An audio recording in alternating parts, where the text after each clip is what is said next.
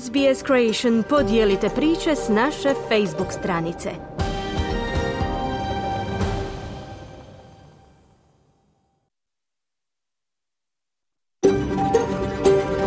SBS, a world of difference. You're with SBS Croatian on mobile, online and on radio. Vi ste uz SBS Creation na svojim mobilnim uređajima na internetu i radiju. SBS odaje priznanje tradicionalnim vlasnicima zemlje s koje danas emitiramo program na hrvatskom jeziku. Ovim izražavamo poštovanje prema narodu Vurunđer i Vojvurung, pripadnicima nacije Kulin i njihovim bivšim i sadašnjim starješinama.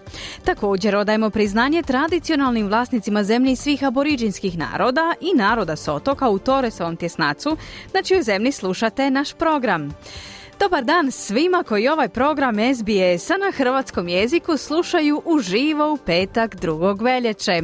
Pozdravljamo i one koji će ovaj program slušati u repriznom terminu u subotu 3. veljače u 14 sati. Ja sam Mirna Primorac i ovog se petka osvrćemo na tjedan iza nas. Čućemo pregled najvažnijih vijesti iz Australije, Hrvatske i svijeta. Klara Kovačić iz Zagreba donosi izbor najvažnijih zbivanja u Hrvatskoj. Izdvajamo prekid štrajka sudaca te prijetnju štrajkom koju upućuju liječnici. Donosimo vam i informaciju o novom subvencioniranom lijeku za oboljele od raka kože u Australiji. A bavimo se i australsko-hrvatskim odnosima i vezama. Hrvatska veleposlanica Beti Pavelić govori o otvaranju novog diplomatskog predstavništva na sjeveru Queenslanda, a Peter Pecotić prenosi dojmove s proslave Dana Australije u Zadru. Počet ćemo pregledom najvažnijih vijesti ovog tjedna na australskoj i globalnoj sceni. Slušajte nas!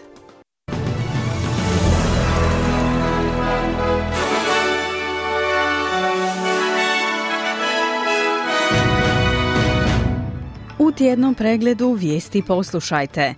Novi Zeland je pokazao interes za pridruživanje drugom stupu Aukusa. Izdana su upozorenja za nevrijeme na sjeverozapadu Queenslanda. Izraelski premijer traži ukidanje UN-ove agencije za pomoć palestinskim izbjeglicama.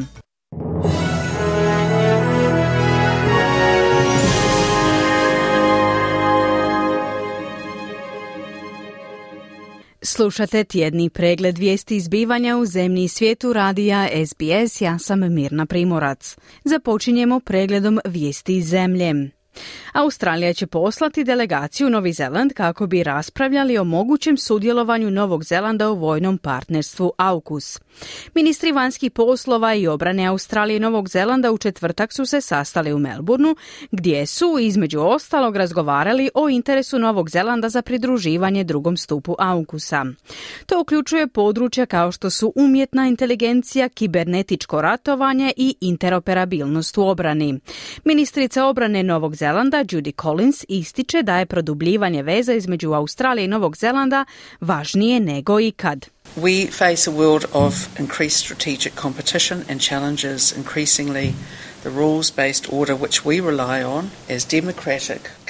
Suočavamo se s povećanim izazovima u svijetu strateške konkurencije, pravila temeljena na redoslijedu kojima kao demokratske zajednice često pridajemo važnost, sve su više ugrožena. U ovom složenom strateškom okruženju jedno je kristalno jasno. Australija je naš najbliži prijatelj i partner, naša obitelj i zajedno smo jači, kazala je ministrica Collins. Ministrica vanjskih poslova Penny Wong odbacila je tvrdnje da je Australija okrenula leđa palestincima u Gazi odlukom da privremeno prekine financirati UN-ovu agenciju za humanitarnu pomoć. Nakon optužbi da je dio osoblja te agencije bio umješan u napade Hamasa na Izrael 7. listopada, što je potaknulo najnoviji krug sukoba na Bliskom istoku. Australija je zajedno s najmanje osam drugih saveznika privremeno obustavila financiranje agencije Ujedinjenih naroda za pomoć palestinskim izbjeglicama. Međunarodne humanitarne organizacije i palestinski predstavnik u Australiji kritizirali su ovaj potez kao kolektivnu kaznu. No senatorica Wong ističe da Australija i dalje nastoji pomoći palestinskom narodu. These are deeply concerning allegations.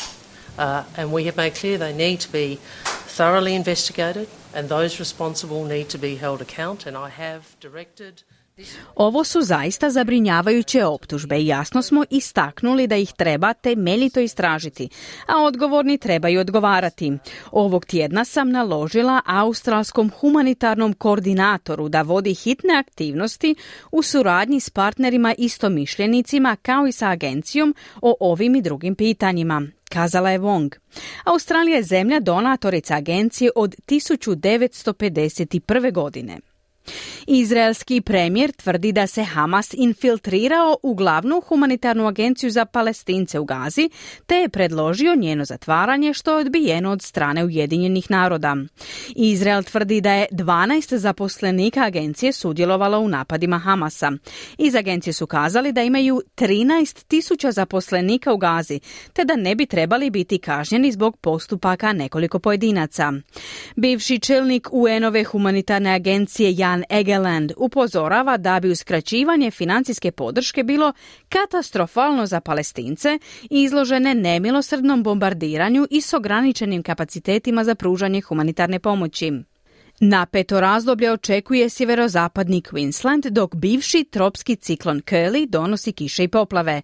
Gotovo tjedan dana nakon što je pogodio kopno u blizini Townsvilla kao ciklon druge kategorije, Curly još uvijek donosi probleme za stanovnike sjeverozapadnog dijela države. Cestovni promet je prekinut kao i dijelovi željezničke mreže. Stanovnici Kune su evakuirani, a grad McKinley je izoliran. Sada se udaljena regija priprema za najgore, jer prisustvo Curlija izaziva izdavanje upozorenja o teškim vremenskim uvjetima za sjeverozapadnu regiju Queenslanda uz obalu zaljeva Carpentarija. Mogući su obilni pljuskovi od oko 300 mm po četvornom metru koji mogu rezultirati bujičnim poplavama opasnim po život. Zeleni su putili kritike na prijedlog premijera Albanizija o promjenama u trećoj fazi porezne reforme, tvrdeći da se jako malo razlikuje od onoga što je predložila prethodna koalicijska vlada. Ove kritike stižu u trenutku kada vlada pokušava osigurati podršku zelenih i drugih neovisnih zastupnika kako bi prijedlog o promjenama treće faze porezne reforme prošao Senat. Prijedlog koji još uvijek treba dobiti odobrenje parlamenta uključuje ponovno uvođenje poreznog razreda od 37% koji je bio predviđen za ukidanje.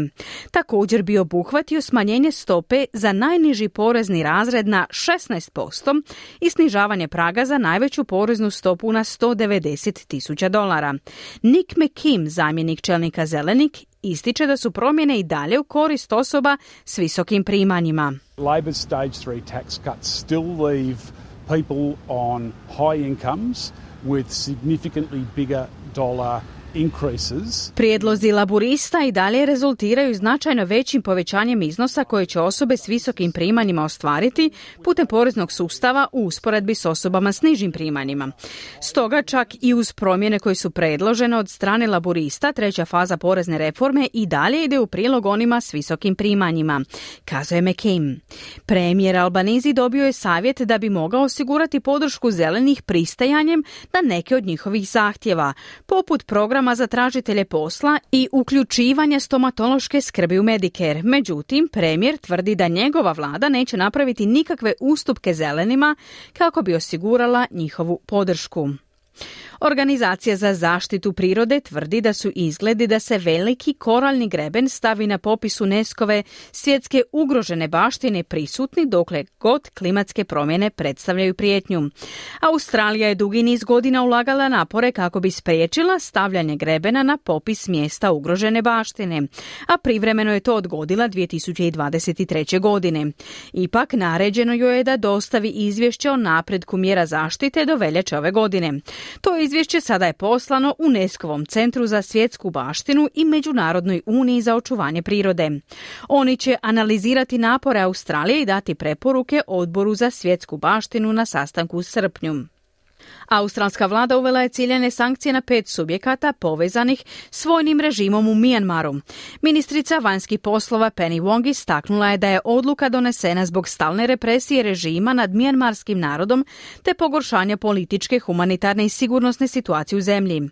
Ciljane financijske sankcije odnose se na Myanmar Foreign Trade Bank, Myanmar Investment and Commercial Bank te tri subjekta odgovorna za opskrbu mlaznim gorivom mijanmarske vojske.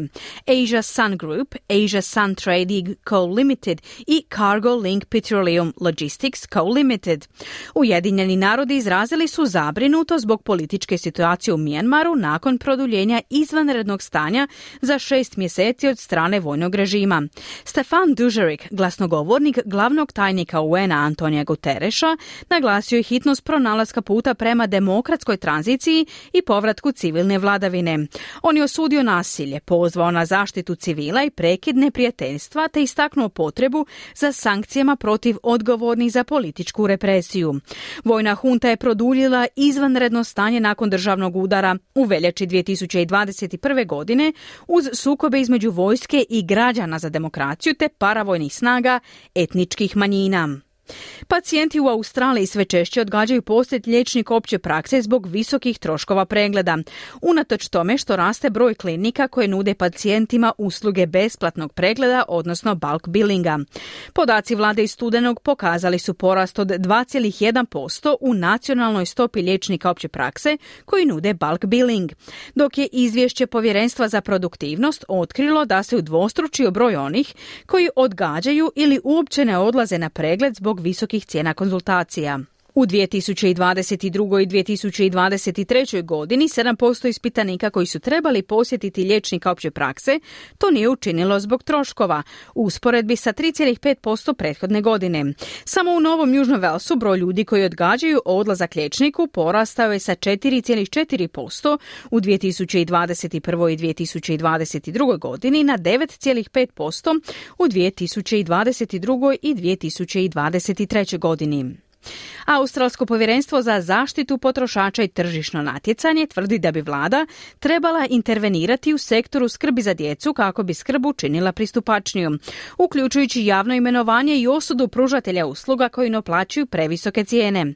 Završno izvješće povjerenstva o tom sektoru nakon godinu dana istraživanja pokazuje da su cijene skrbi u dječjim vrtićima rasle brže od inflacije. Predsjednica povjerenstva Gina Cass Gottlieb izjavila je za Channel 9 da same tržišne sile ne osiguravaju pristupačnu i dostupnu dječju skrb, a najviše su pogođene obitelji s niskim prihodima i obitelji prvih naroda.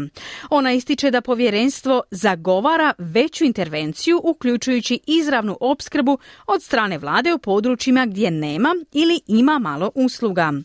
Čelnik tvrtke Meta Mark Zuckerberg u četvrtak se na saslušanju u Američkom senatu o negativnom utjecaju društvenih mreža na djecu ispriča obiteljima. Na utjecaj republikanskog senatora Josha Hollija Zuckerberg je izrazio žaljenje zbog štete koji su društvene mreže nanijele djeci.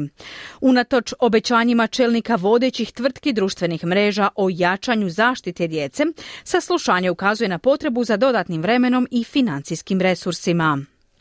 Australska zagovornica za ljudska prava uskoro će se pridružiti velikanima poput Nelsona Mandele i Ruth Bader Ginsburg kao dobitnica prestižne međunarodne nagrade za svoj rad na iskorjenjivanju modernog robstva. Grace Forrest, osnivačica organizacije Walk Free, prva je Australka koja je odabrana za nagradu instituta Roosevelt, a jedini drugi Australac koji je dobio bivši je ministar vanjskih poslova Garrett Evans. Gospođa Forrest, kći Andrewa Forresta, bit će nagrada nagrađena medaljom za 2024. godinu za svoj rad u identificiranju modernog robstva u globalnim lancima opskrbe. Ona se već više od desetljeća posvetila kampanji protiv kršenja ljudskih prava, razvijajući politiku temeljenu na opsežnim terenskim istraživanjima koja je utjecala na nove zakone diljem svijeta. Muškarac u 20. i žena u 30. godinama poginuli su u naletu teretnog vlaka na sjeveru Sidne u četvrtak navečer oko ponoći. Prema policijskom izvješću nesreći je prethodila svađa žrtava na peronu, tijekom koje je muškarac bacio neidentificirani objekt na tračnice koji je žena pokušavala pokupiti. Također se navodi da je muškarac kada je vidio vlak pokušavao pomoći ženi da se makne s tračnica, no nažalost to se nije dogodilo. Osoblje hitne pomoći je potvrdilo smrt na mjestu događaja. Slušali ste tjedni pregled vijesti izbivanja u zemlji i svijetu radija SBS. Za više vijesti posjetite internetsku stranicu SBS News.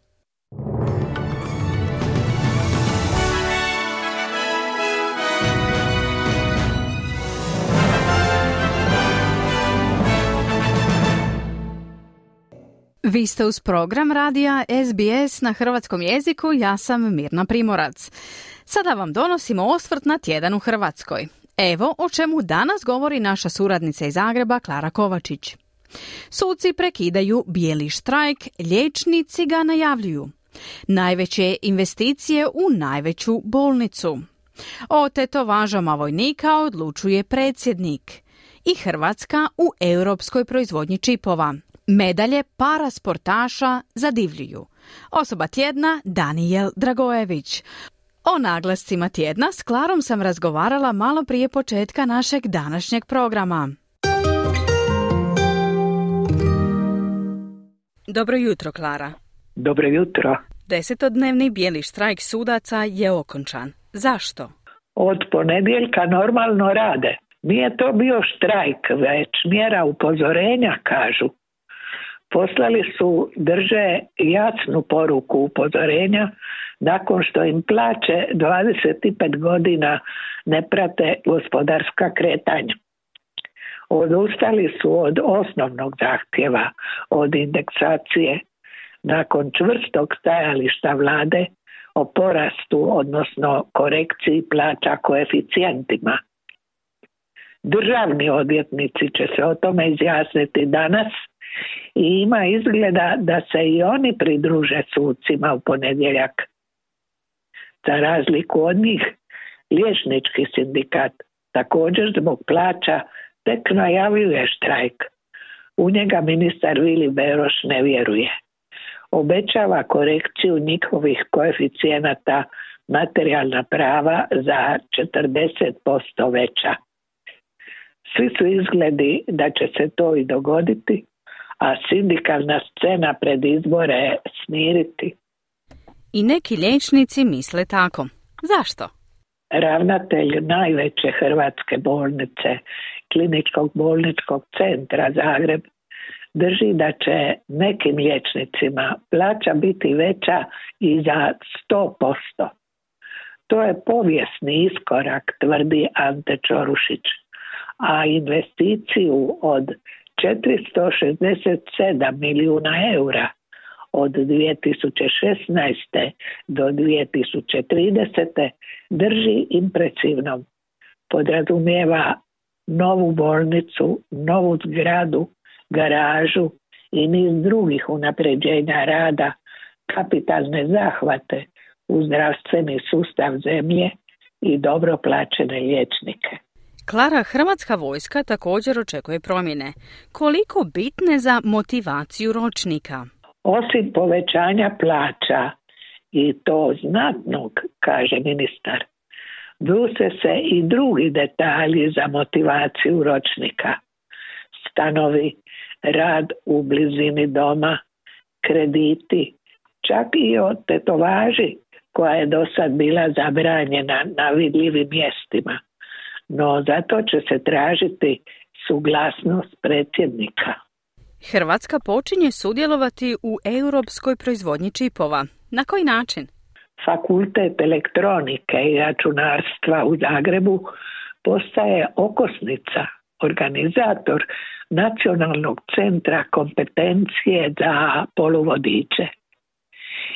Jednostavnije rečeno šest akademskih partnera Končar i Rimac automobili, evropskim će novcem istraživati i razvijati proizvodnju poluvodiča. Manje je vjerojatno da ćemo ih i proizvoditi, no dekan fera Vedran Milas otkriva da Europa s 43 milijarde eura kani udvostručiti svoju proizvodnju čipova. Sve prisutni su u životu, samo ih je u mobitelu oko 160. A Europa ima i kapital i znanje i alate za tu svjetsku utakmicu u kojoj ozbiljno računa na Hrvatsku, poznatu po svojem stručnom kadru. U sportu su zablistali parasportaši. Zašto? Sudjelovanjem na 84 prošlogodišnja natjecanja i osvajanjem 307 odličja, 119 zlatnih, 92 srebrne i 96 brončane medalje. Dino Sinovčić i Ema Nemčić, parasportaši su godine. Igor Ban i Hana Arapović najbolji tandem, a naših pet jedriličara već imaju i propusnicu za olimpijadu u Parizu. Ta će olimpijada biti čudo neviđeno sa sportašima na 160 brodova duž scene. Nadamo se da ih neće ometati neki novi štrajkovi poljoprivrednika kao jučer u Briselu. Svejedno, čelnici Europske unije odobrili su Ukrajini 50 milijardi eura, ukrotili jedinog protivnika tome, Mađara Viktora Orbana, dijelom dokazali smisao europskog jedinstva u borbi protiv nasilja. Lijep tjedan za Europu što ga danas kandelorom i festom svetoga Vlaha simbolično obilježava naš Dubrovnik. Klara, zašto je Daniel Dragojević osoba tjedna? Jer je naš najveći suvremeni pjesnik u nedjelju imao rođendan. To da je najveći priznaju mu svi, publika, kritika i kolege. Još za života postao je klasik uz Slavka Mihalića i Ivana Slavnika. Godinama je bio urednik trećeg programa Hrvatskog radija, autor ciklusa emisija Poezija, Naglas, Bibliovizor, Dnevnici i pisma.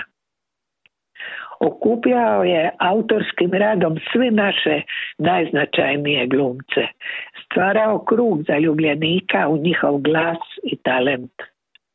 Istodobno piše poeziju kojom osvaja i čitateljstvo i stručnu javnost. Nagradu grada Zagreba za najbolji stih odbija redovito odbija sve dodijeljene mu nagrade i to one najviše i najunosnije kako u bivšoj tako i u lijepoj našoj na primjer 2019.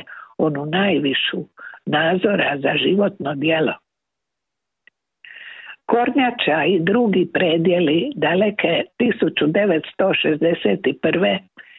Prva je zbirka kojom je odmah postao klasik a povijest književnosti svakom novom potvrđuje da je jedan od najvažnijih pisaca danas. Pjesmom i esejima utječe na mlade, a njegove misaone pjesme zazivale su i eseje niza književnika. Kloni se halabuke, a njegovih dvadeseta knjiga u kojima i slikovnica sa Arsenom Dedićem i slikarom Boricom Doganom svjedoče ga kao jedinog pjesnika kojeg podjednako poštuju svi. Traga za skrivenim poredkom riječi, majstor je detalja. Ignorira nagrade i popularnost, ne daje intervjue, bježi pred kamerom, u osamljenoj gomili slijedi sjenu usamljenika, kažu znalci, koji su u njemu prepoznali hrvatskog pjesnika najbližeg suvremenom europskom stihu. Dobro je što je život bio sjena haljine u kojoj se okretalo tijelo kaže u pjesmi iznenada. Dobro je što iz navršenih 90 godina Daniel Dragojević piše. Čestitamo. Klara, hvala i lijep pozdrav. Hvala vama.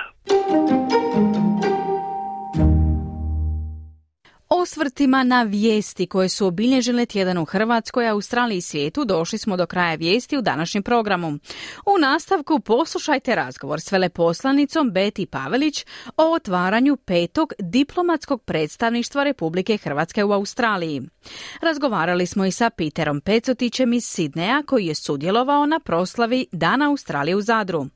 Govorimo i o novom lijeku za oboljele od raka kože koji je od ovog tjedna uvršten na listu subvencioniranih lijekova. Ostanite uz program radija SBS na hrvatskom jeziku. Slušate SBS na hrvatskom jeziku, ja sam Mirna Primorac. Hrvatska od nedavno ima peto diplomatsko predstavništvo u Australiji. Uz veleposlanstvo u Kamberi te konzulate u Pertu, Melbourneu, Sidneju, otvoren je i konzulat na sjeveru Queenslanda u Kencu. Na čelu je počasni konzul John Ivo Mlikota, a više možete saznati u razgovoru Marijane Buljan s veleposlanicom Republike Hrvatske u Australiji, Beti Pavelić. Veleposlanice Pavelić, dobar dan i dobrodošli u program radija SBS na hrvatskom jeziku. Dobar dan Marijana i pozdrav vašim slušateljima i slušateljicama. Prošlog tjedna, početkom tjedna, na sjeveru Queenslanda otvoren je konzulat Republike Hrvatske. Možete li nam e, reći više detalja? Tako je, evo, otvorili smo e, peto predstavništvo Republike Hrvatske u Australiji iako e, to predstavništvo konzulat Republike Hrvatske za sjeverni Queensland sa, u, u, sa sjedištem u Kencu je malo drugačiji od drugih jer e, nije jer je na čelu toga prvi počasni konzul e, barem u ovom sastavu sada svih konzula to je gospodin John Mlikota gospodarstvenik u, uh, u Kerncu, vrlo poznat hrvatskoj zajednici tamo, ugledan član zajednice. E, zapravo njegova uloga će biti e, prisutnost i vidljivost Republike Hrvatske u tom dijelu e, Queenslanda. mm bavit će se primarno sa povezivanjem kako gospodarskih subjekata mogućnosti ekonomske e, razmjene i u slučaju konzularnih e, nekih potreba će tamo biti na usluzi e, građanima Republike Hrvatske za neku, neku pomoć. On nema nikakvih ovlasti konzularnih, na primjer ne može izdavati putovnice niti vize, ali je tamo da zapravo nama služi kao e, prva instanca u slučaju da nekome zatreba. Ili ovaj kako dolaze sve više ovih kruzera tamo e, imamo i dosta turista iz Hrvatske koji dolaze tamo na ovaj ono, zbog turizma, ne znam, ronjenje i tako, mhm. u slučaju da se nešto dogodi, on, on će nam tamo biti na terenu. Mhm. Znači građani uh, Republike Hrvatske u, na sjeveru Queenslanda nemaju u potpunu uslugu kao što bi imali recimo u Sydneyu ili Melbourneu, ali imaju prvu točku osobu koju se mogu obratiti za neki savjet, a Republika Hrvatska ima predstavnika. Tako je, upravo tako, mhm. upravo tako. E, vi ste sigurno ovaj, tijekom tog e, boravka imali priliku se susresti s predstavnicima Hrvatske zajednice ili možda lokalnim vlastima ili državnim vlastima u uh, Kensu. Možete li nam reći par detalja o tome? Je, imali smo pri otvaranju, tamo na svečanosti su bili prisutni naravno i gradonačelnik i dogradonačelnik bio je i zastupnik uh, u federalnom parlamentu uh, Warren Ench koji nam se pridružio uh, tom prilikom. Također su bili predsjednik ovaj, gospodarske komore Cairnsa i lokalni ti neki gospodarstvenici uzvanici, naravno generalni konzul Ivica Glasnović čije je to i dalje konzularno područje e, je bio sa mnom e, povodom tog otvaranja i Fra Ivo Tadić je također bio s nama ovaj, i blagoslovio je i konzulat i, i doprinio tom našem, tom našem ovaj, otvaranju tog diplomatskog predstavništva. Bio je jedan e, naš dobar prijatelj iz e, Novog Južnog Velza, iz Sidnija, profesor Luka Buda, koji je i poznat svima e, nama zbog dugogodišnje ovaj vođenje, dugogodišnjeg vođenja Hrvatskog centra centra hrvatskih studija na sveučilištu Makvori on i njegova supruga Kristina su nam se također pridružili i, i brojni Hrvati tamo, tako da ovaj, imali smo priliku upoznati i nove e, prijatelje Hrvate koji se uglavnom bave poljoprivredom tamo e, na tom području već zadnjih 50-60 godina. uh I je li ovo bio vaš prvi posjet tom dijelu Australije? Kakvi su dojmovi?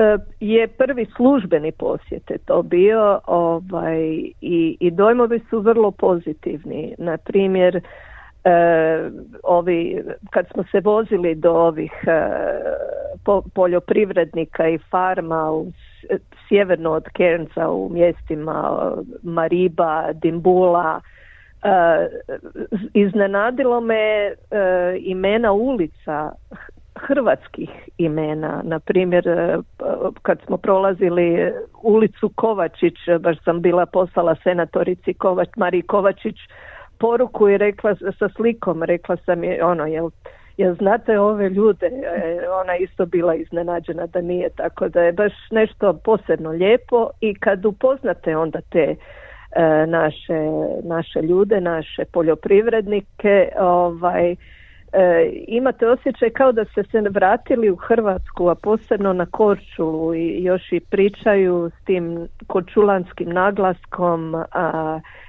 očuvali su jezik i, i te naše neke ovaj, našu kulturu i, i, i tu ljubav prema domovini koje je ipak u tom izoliranom dijelu Australije ovaj čovjek ne bi baš i pomislio da bi se to tamo dalo jer nisu brojevi u tim mjestima tako veliki kao što jesu u drugim dijelovima Australije.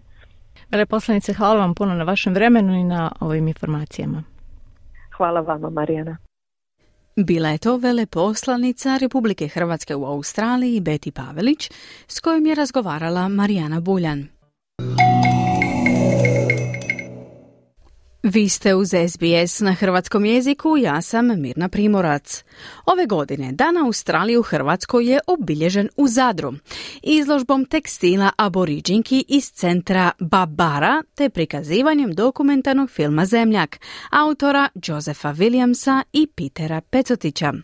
Australsko veleposlanstvo koje je organiziralo događaj u objavi na društvenim mrežama navodi da je večer bila posvećena vrijednostima koje su zajedničke Australiji i Hrvatskoj.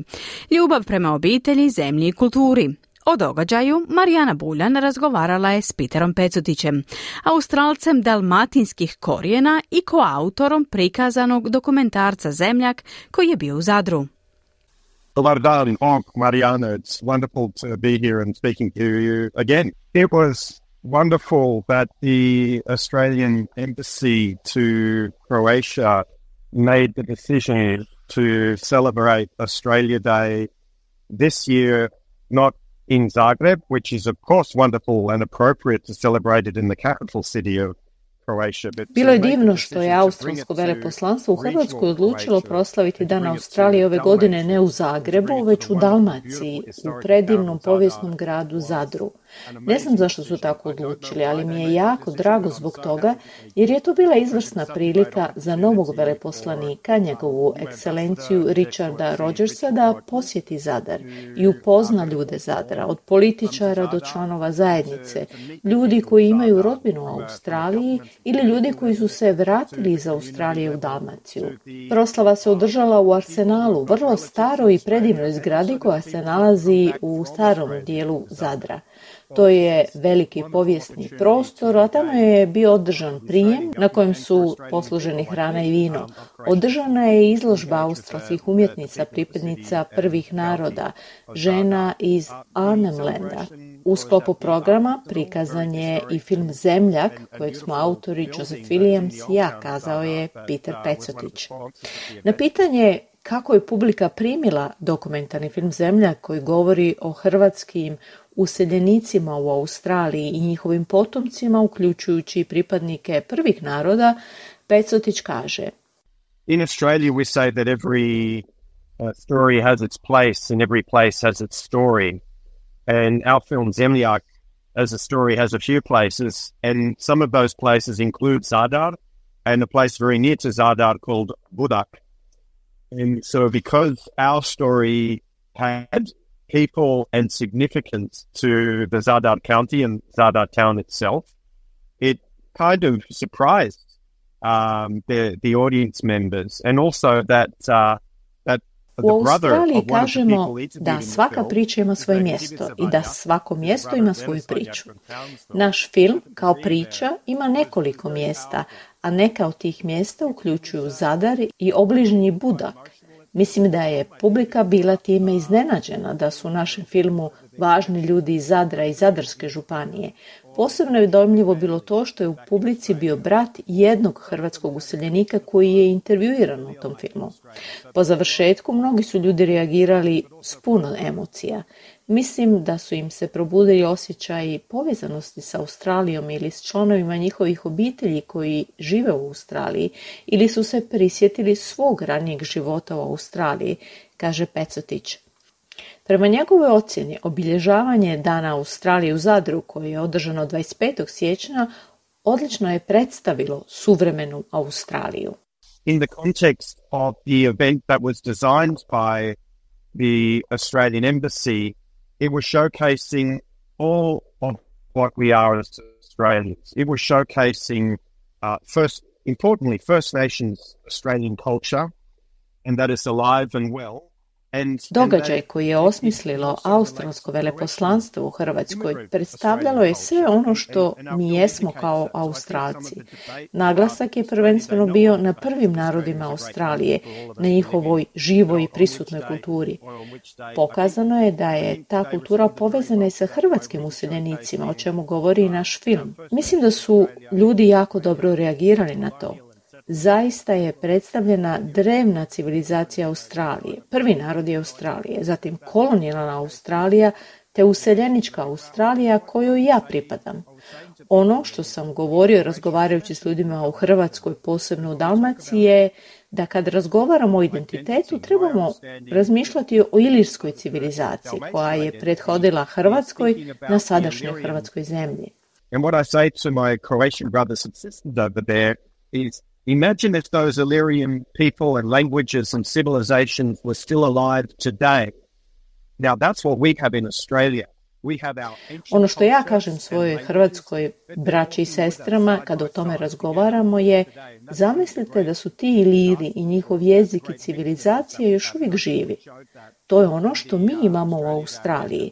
Imamo naše drevne kulture i jezike i oni žive s nama, rame uz rame i danas. I to je jedno od velikih bogatstava koje imamo, a mislim, a mislim da smo to pokazali na događaju povodom Dana Australije, koji je Australsko veleposlanstvo organiziralo 25. siječnja u Zadru, zaključio je Peter Pecotić. Čuli ste Pitera Pecotića sa dojmovima iz Zadra s proslave Dana Australije. Razgovor je vodila Marijana Buljan. Savezna vlada najavila je uvrštavanje novog tretmana za pacijente koji boluju od uznapredovalog raka kože na listu subvencioniranih lijekova. Prilog Sema Dovera. Australcima koji pate od melanoma ponuđen je značajan poticaj u liječenju i financijskoj podršci od strane savezne vlade, sa dodatkom inovativnog lijeka na listu subvencioniranih lijekova. Unatoč poboljšanju tretmana, melanom ostaje jedan od najčešćih i najsmrtonosnijih karcinoma u Australiji. Ovaj najnoviji lijek za imunoterapiju poznat kao Optulang bit će dostupan putem liste subvencioniranih lijekova od prvog veljače, omogućujući pristup oko 940 pacijenata diljem zemlje po subvencioniranoj cijeni. Ministar zdravstva Mark Butler ističe da će ovo novo uvrštavanje proširiti opcije za pacijente s uznapredovalim melanomom, rakom kože, koji ne reagiraju na trenutačne tretmane. Now, this latest uh, cutting edge treatment, immunotherapy, uh, Optualag, will be available for patients who have uh, melanoma that is not able to be removed surgically Sada će ovaj najnoviji vrhunski imunoterapijski tretman biti dostupan pacijentima koji boluju od melanoma koji se ne može kirurški odstraniti ili koji je metastazirao. Ovo će pružiti novu nadu gotovo tisuću australaca svake godine i dodati novi alat rastućem arsenalu tretmana za ovu vrstu raka, kazao je Butler. Bez subvencije vlade isti pacijenti mogli bi platiti oko 315 tisuća dolara po ciklusu liječenja ovim lijekom. Nova terapija kombinira dva lijeka kako bi bolje potaknula imunološki sustav na napad na stanice raka i smanjenje tumora, čime se produžuje život pacijenata. Tamara Dawson, pacijentica s melanomom četvrtog stadija i osnivačica mreže za melanom i rak kože, izražava zadovoljstvom ovom novom opcijom liječenja. There's been incredible uh, progress in the treatment landscape for both melanoma and skin cancer over the last decade, and this is another really important step. Um, and as the Minister said, we really do need more tools in the toolbox. Um, Posljednjih desetljeća bilježi se nevjerojatan napredak u liječenju melanoma i raka kože, a ovo je još jedan važan korak. Slažem se s ministrom da nam je potrebno više alata za borbu protiv raka. Kao pacijent s rakom u četvrtom stadiju razumijem važnost znanosti, istraživanja i kliničkih ispitivanja te pristupa novim lijekovima. Drago mi je što smo mogli biti dio ove odluke, kazala je Dawson. No, koliko je zaista razorna dijagnoza melanoma u Australiji? Profesor Robert Zelinski, viši je onkolog i ravnatelj odjela za klinička ispitivanja u Centru za skrb Central West, sveučilište Western Sydney i bolnice Orange. On objašnjava zašto mnogi smatraju da je rak kože nacionalni rak Australije. Around 17,000 Australians are diagnosed with melanoma every year. An Australian is diagnosed every 30 minutes with melanoma, and sadly, tragically, one Australian would die every six hours from melanoma. Svake godine oko 17 tisuća Australaca dobije dijagnozu melanoma. Svaki Australac svakih 30 minuta dobije dijagnozu melanoma. A nažalost, jedan Australac umre svakih 6 sati od posljedica ovoga raka. To je nacionalni rak Australije, često nazvan tako i s obzirom na našu lokaciju i najčešći je karcinom kod ljudi mlađih od 40 godina, kazao je Zelinski. Jamesu, 36-godišnjem upravitelju civilnih projekata u gradu Orange u Novom Južnom Velsu, dijagnosticiran je uz napredovali melanom i stavljen je pod skrb profesora Zelinskog. On objašnjava šok koji je došao sa dijagnozom. Absolute shock because I've been bulletproof pretty much my whole life. Um, like most people my age, don't think that something like that's going to happen. And yeah, to find it sort of that way, and then and then I didn't even have time to process it because it was Potpuni šok jer sam se osjećao nepobjedivim gotovo cijeli svoj život. Većina ljudi mojih godina ne misli da će se nešto takvo dogoditi ali to otkriti bilo je zastrašujuće. Nisam čak imao vremena procesuirati ništa jer je liječnica izišla iz sobe i ušao je doktor Zelinski i bilo je u redu. Ovo je ono što ćemo učiniti. Ovo je proces vašeg liječenja. Onda je to bila samo vrtoglavica sljedećih šest mjeseci. Apsolutni kaos s tretmanima. Mislim da sam sada zato malo uzrujan jer nisam imao vremena procesuirati što se događa, kazao je James. Profesor Zelinski ističe dramatično poboljšanje u liječenju raka kože, navodeći da je prije deset godina oko jedna od deset osoba s dijagnozom uznapredovalog melanoma bila živa nakon pet godina, dok je sada taj postotak bliži jednom od dva pacijenta. James objašnjava zašto liječnici vjeruju da je on bio osjetljiviji na tu bolest. Uh, so I think I was at risk at uh, advanced melanoma because um, of my high freckle count um, per inch of skin that I've got. Also, uh, the industry Mislim da sam bio podložan uz napredovalom melanomu zbog visokog broja pjega po inču kože.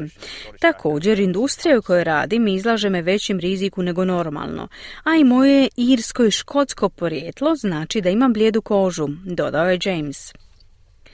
Dodavanje Optulanga na listu subvencioniranih lijekova najnoviji je korak u politici jeftinijih lijekova Savezne vlade, koja je rezultirala širom ekspanzijom šeme. Vlada tvrdi da su od početka 2023. godine Australci uštedjeli nešto više od 240 milijuna dolara nakon što je smanjila maksimalnu cijenu lijekova propisanih na recept, a koji se nalaze na listi subvencioniranih lijekova. Ministar Butler ističe da će u krizi troškova života smanjenje cijena lijekova pomoći spašavanju života. We know that almost a million patients each and every year, according to the Bureau of Statistics, go without a medicine that their doctor has said is important for their health because they... Znamo da gotovo milijun pacijenata svake godine prema Zavodu za statistiku ostane bez lijekova koji im je liječnik preporučio jer se ih jednostavno ne mogu priuštiti. Dakle, smanjenje cijena lijekova nije korisno samo za džepove, već i za zdravlje Australaca, na posljedku je kazao ministar Butler.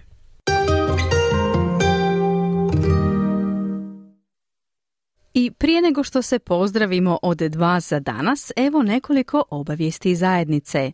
Prvo, poruka koju upućuje Udruga učitelja hrvatskog jezika u Viktoriji. Dragi roditelji, znate li da broj učenika hrvatskog jezika svake godine opada? Broj učenika u 11. i 12. razredu je vrlo nizak. Ako se broj učenika u svim razredima ne poveća, akreditacija hrvatskog jezika kao maturalnog predmeta je u opasnosti. 2027. godine hrvatski kao maturalni predmet neće postojati. Ako vam je stalo da se akreditacija hrvatskog jezika ne izgubi, upišite svoju djecu na nastavu hrvatskog jezika u školu Victorian School of Languages. Nastava hrvatskog jezika se održava u ovim centrima. North Geelong Secondary College, Killers Down College, Menton Girls Secondary College i Bayside Secondary College – Upisi su u tijeku, a moguće je upisati se na ovoj internetskoj stranici vcl.vic.edu.au. Hrvatsko Karlovačko društvo iz Sidneja održava tradicionalnu zabavu maškare u nedjelju 4. veljače 2024. godine u klubu Kralj Tomislav s početkom u 1 sat. Sviraju budilice, Kemo i Mirko. Ulaz za članove je 20 dolara, a za sve ostale 25. U cijenu ulaznice uključena je kava ili čaj i desert.